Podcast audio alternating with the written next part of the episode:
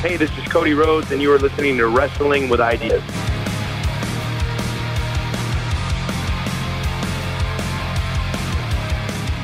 Welcome inside the CKDJ studios for Wrestling with Ideas here on CKDJ 1079, Ottawa's new music. On the line with me, we have a big star. He comes from WWE. He's a former two time Intercontinental Champion, a six time Tag Team Champion, and he has been lighting up the independent scene recently. On the line with us is Cody Rhodes. Cody, how are you doing today? Man, I'm doing really well. I'm actually uh, in the process of moving from my house in Dallas to Hollywood, California. I'm literally driving across the country right now, so it's, uh, it's nice to be speaking with somebody. Yeah, that's good. Well, it's uh, we're glad we're speaking with you, and uh, I'm alongside me is Alec Miskey, and we're gonna talk a little bit about your WWE uh, stuff, just a little bit. Uh, the first question I just want to ask is uh, we'll actually get right into one of our fan submitted questions. Uh, we want to ask uh, what happened with plans uh, for a potential match with Goldust at WrestleMania. We've heard these plans for a couple of years. Uh, how close were you to having a Cody Rhodes versus Goldust match at Mania? Not, not even one percent. Um, that was uh, it's so weird. I answer this question a lot, and I feel bad because I wish I wish I could tell people something else, but uh, Dustin did a big Twitter campaign before he came back to WWE about wrestling me, and uh, it never, it, it didn't translate to when he actually came back to WWE and got his job back. There was never any any discussion of us wrestling at WrestleMania in any of the years that I kept seeing it on on on the internet. No, I mean, I can't not from top to bottom. There wasn't a single writer, um, all the way to Vince, who was there was never penciled in.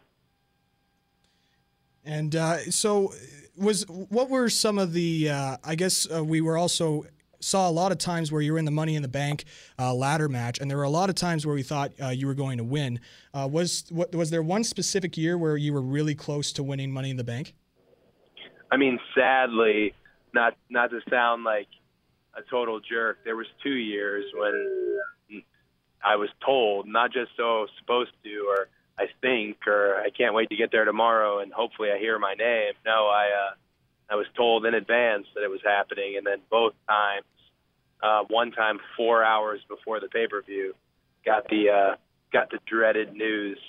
Um, however, the year that I did not win, that Damien Sandow won, that is my favorite match in all of WWE. Um, and my entire time there uh, was in Philly the year he, Sandow won, and the story was about me not winning. So maybe there's something to that. Absolutely. And uh, so let's uh, move on a little bit forward now, uh, going into the independent scene. What was, uh, how were you feeling uh, knowing that you're going to be going onto the independent scene for the first time in your career? Well, I think to me it didn't feel like the first time because I kind of drove my dad around from age 15 to 19 when he would do his kind of legend tour on various indies in the Northeast United States and actually all around. So I got a uh, nice view of what they were then. However, as you guys know, um, the indies have changed dramatically.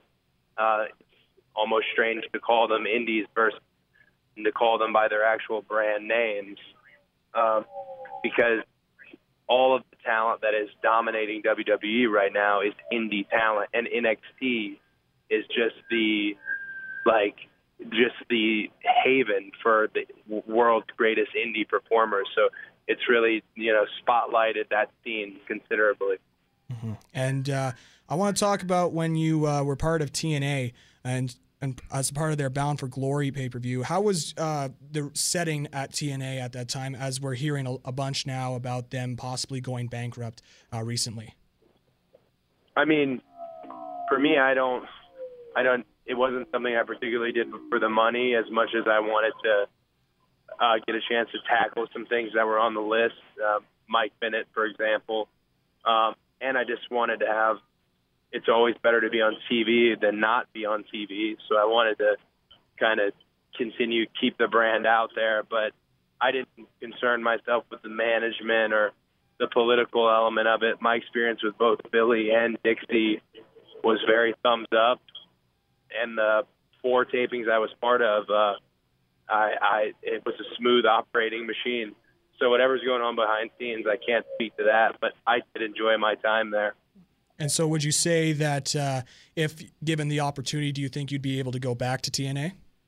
Oh, yeah. I mean, for sure. If, if things are, you know, worked out, their next set of tapings, uh, and they want to have me back, I think they were very pleased. Uh, you'll see I have a match with Eddie Edwards that's coming up on a future episode that I think kind of uh, might have sparked their interest further in having me. And uh, yeah, I'd absolutely come back. It's uh, uh, it was a fun experience for me. And uh, I want to talk about when you uh, went to the first uh, independent show, uh, Evolve, and uh, there was a ton of buzz around Evolve for having you on the show. Um, how was your experience with Evolve and talking to Gabe Sapolsky? Well, I think I think I can officially say Gabe and I are friends now. Um, however, just speaking with him over emails and text, he might have been the most confusing. I mean, he's Heyman trained, so he has this whole method to his madness, but definitely some madness. Uh, upon getting to that show in Joppa and being part of Evolve with Zack Sabre Jr., I kind of fell in love with them as a as a unit company, and because it's such a drastic different. Like Evolve is not an indie. Evolve is Evolve. They're they're Take a look at Timothy Thatcher. Take a look at Gulak. What they do is different. Uh, it's a different type of wrestling in general, and uh, I was uh, I was glad they welcomed me in. Uh, it was a fun experience. Mm-hmm. And how, and what was it like wrestling uh, Zack Sabre Jr. and Chris Hero on both those Evolve shows? I think uh, it was nice to see what type of range I have as a competitor because Zack Sabre Jr. is you know, is a is a wizard. He's uh he's technically brilliant. Um, he's also just a wonderful guy. Um, Chris Hero uh, is just I don't know if you guys I'm sure you know this, but as as we get older and more experienced in the industry, Chris Hero is just burning it up. He is he is incredible, and I thought he was great when I met him at Florida Championship Wrestling, and when I'd seen the Kings of Wrestling with him and Claudio, and now like he's just getting better and better. Uh, so it was fun to showcase that range. You know, one was a more technical match, the other was just more of a. I mean, I got a picture of me throwing him on a concession stand, so you know that one got a little out of hand. Absolutely, and. Uh, I want to talk about PWG. Uh, it's definitely got one of the more rabid fan bases, um, and you got a huge reception uh, in PWG.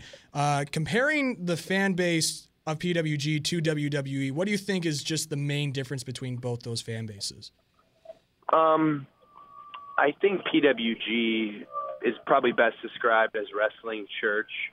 Um, people go to worship wrestling there, and they also go to worship fandom there. You know, the whole whole environment, the the boys in the ring with their shirts draped over the ropes and the beer line wrapping around the ring and just the uh the whole just trouble that is getting tickets because it's such a must see event. Um it's wrestling church. So compared to like a WWE casual audience in Chattanooga, Tennessee to Reseda, California, it's a a massive, massive difference. Uh, know, PWG is wrestling's like most hardcore fan. Um, that there's they can see they can see it all, and you're so close to them. So it's a real test for a competitor to see if you're able to please that crowd, and if you are, it's even more you know feels so rewarding. Mm-hmm.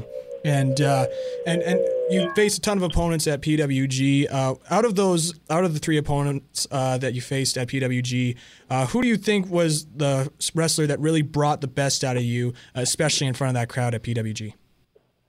Well, gosh, it's tough because Sami Callihan is uh, he's one of those guys that will remain on the radar for a long time, and then all of a sudden he'll be blipping on the radar more than you've ever seen him because he's constantly learning and changing.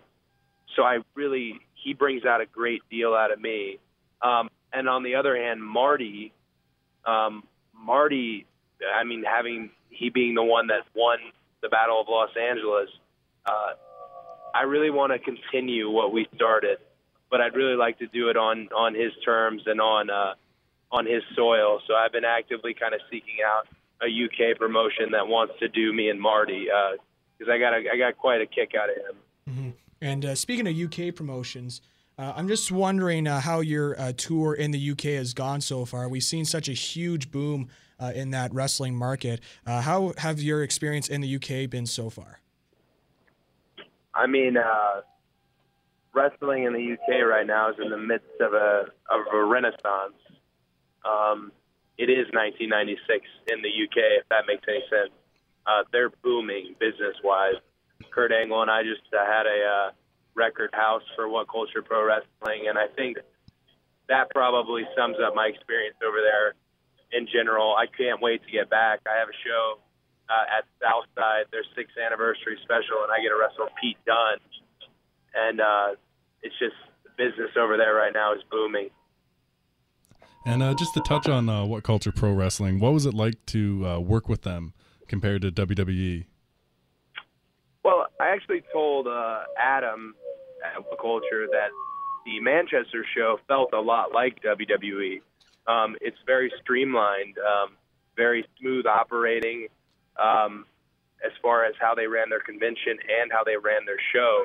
Their show felt like a pay per view to me. I mean, maybe it's because we had such a large crowd, but uh, they, uh, for how short they've been around, their success has everything to do with they have a lot of great people uh, hardworking people, and not not like they have less wrestling just wildness and a lot of organization behind the actual brand, and I really appreciate that. Mm-hmm. And uh, let's look more a little bit more into the future. Uh, I want to ask: uh, Do you ever see yourself signing an exclusive wrestling contract with any wrestling promotion uh, in the future, or are you going to just continue working uh, the bookings uh, until maybe something pops up? I mean, I don't see myself ever signing something that is long term exclusive. I mean, short term, perhaps, uh, but long term, that I did that for ten years, um, and uh, if it the last two of those ten years felt like hell. So, um, I yeah no I don't I don't see it anytime soon. But again, I'm always open to you know new possibilities, and as wrestling is changing so much, you never know. But currently, probably not. Mm-hmm. And uh, moving a little bit forward, uh, you're going to be appearing at uh, Ring of Honor Final Battle. Do you have any idea who your opponent will be at Final Battle, or is it still just up in the air at this point? I think I know, but I'm not allowed to say. Uh, any yeah, hints no, at all? I, uh, I know I saw a short list the other day, and then I think they've made that decision uh, for me. I do know that people who uh, want to see some of the matchups as far as Ring of Honor stars are concerned, like Dalton Castle, like Adam Cole, uh, it's very likely you'll see all those matches and a few maybe you didn't know you wanted to see because uh, the Ring of Honor time is going to be a little bit more extensive. Um, I really want to uh, test my abilities uh, in Ring of Honor more than anywhere else. And uh, who on the Ring of Honor roster would you like to face the most right now? On the Ring of Honor roster? Yeah, like uh, would like Michael Elgin or um, Adam Cole. No, Michael Elgin just dropped out of a House of Glory match with me, so I'm going to completely cold shoulder, silent treatment him for about two years. Um, no, uh, uh, Adam Cole, obviously. Um, Adam Cole is going to be a future WWE World Heavyweight Champion. Um, and before he makes that move, if he does ever make that move, uh, I I feel like I'd really like to. That that would be my first choice. And uh, just to wrap things up here, um, taking a look at your WWE career and what you're doing uh, on the independents now, is there something that you could take away uh, from your WWE career uh, that you feel is applying to you now in your independent wrestling career? Uh, I mean, this sounds silly, but 10 years of traveling with WWE, I essentially became a master George Clooney and up in the air style traveler. I I know everything about the roads of the United States and where the hotels are, where the gyms are, where the healthy food is. Uh, so that's been very helpful because now I'm kind of my own boss and I've cherry picked so many of these brands to go to. Um, so my travel experience has been really um, helpful, and then also the fact that I was one of the last guys that got to work with Shawn Michaels. Um, you know, I got to do a whole tour in the UK with Undertaker. I got to mix it up with Triple H uh, when he was still actively wrestling. Uh, Rey Mysterio, you know, so I I try to take what I got out of those experiences and uh, and that's the only way and kind of pass it on in the best way I can. Mm-hmm. And uh, just uh, two quick things. Um, what was it like working on the set of Arrow, uh, which uh, your episode is actually coming up this week? What was it like working on Arrow and working with Stephen Amell, who you had a uh, feud with in WWE? And do you see yourself uh, being on the show, continuing to be on the show after this episode? I think um, when people watch the episode, they'll probably have more of an answer as to if Derek Sampson, the character I'm playing, is going to reappear in that Berlanti universe. Um, the experience was unbelievable, uh, just just unbelievable. Star City, the set. You think, oh, it's just going to be a set. It's just going to be like wrestling. It's it's no pun intended, just going to be smoke and mirrors. But really, it's like these massive sets. Uh, you know, when Stephen comes on set, it's in the full Green Arrow garb to be in the makeup chair next to Mr. Terrific. You know, I'm a lifelong DC Comics fan. Um, you know, I have my favorite Green Arrow graphic novel being the Longbow Hunters. Like I, I, I love the Star City world. Uh, I just love DC in general. So it was, it was. I was like a kid in a candy store. It was very special. Mm-hmm. And uh, last thing, uh, you'll be wrestling for Smash Wrestling uh, down in Toronto on October 23rd at the Franklin Horner Community Center. And uh, your opponent will be Tyson Dukes, who was part of the Cruiserweight Classic. And it's being hyped up that you chose uh, Tyson Dukes uh, for this matchup. what was it about Tyson that intrigued you to have a match with him? I mean, Tyson Dukes is a name that all of us hardcore fans know, but really, I feel like more casual fans should also know Tyson Dukes. I've been he's been on my radar, like we were talking about that wrestling radar for a long time. His style is uh you know, if people watch the Cruiserweight Classic is probably dramatically different from my own and uh it's a you know, a local kind of a local star for Legend of Smash and uh, uh that there was when when they told me who was available to work, I didn't even hesitate. He was that was an instant pick. So, well, uh, absolutely. And uh, thanks again, Cody. Again, you're going to be at uh, Smash Wrestling on October 23rd at the Frank Horner Community Center. For all the fans tuning in and want to see Cody Rhodes, definitely go check out that show. But thanks again, Cody, for this interview. And uh, we'll let you get back on your drive back over to uh, Hollywood. And uh, hopefully, you have a safe drive over there. Thank you guys very much. Thanks for putting up with me driving. I appreciate it. Hey, no problem. Thanks so much, man. Have a good one.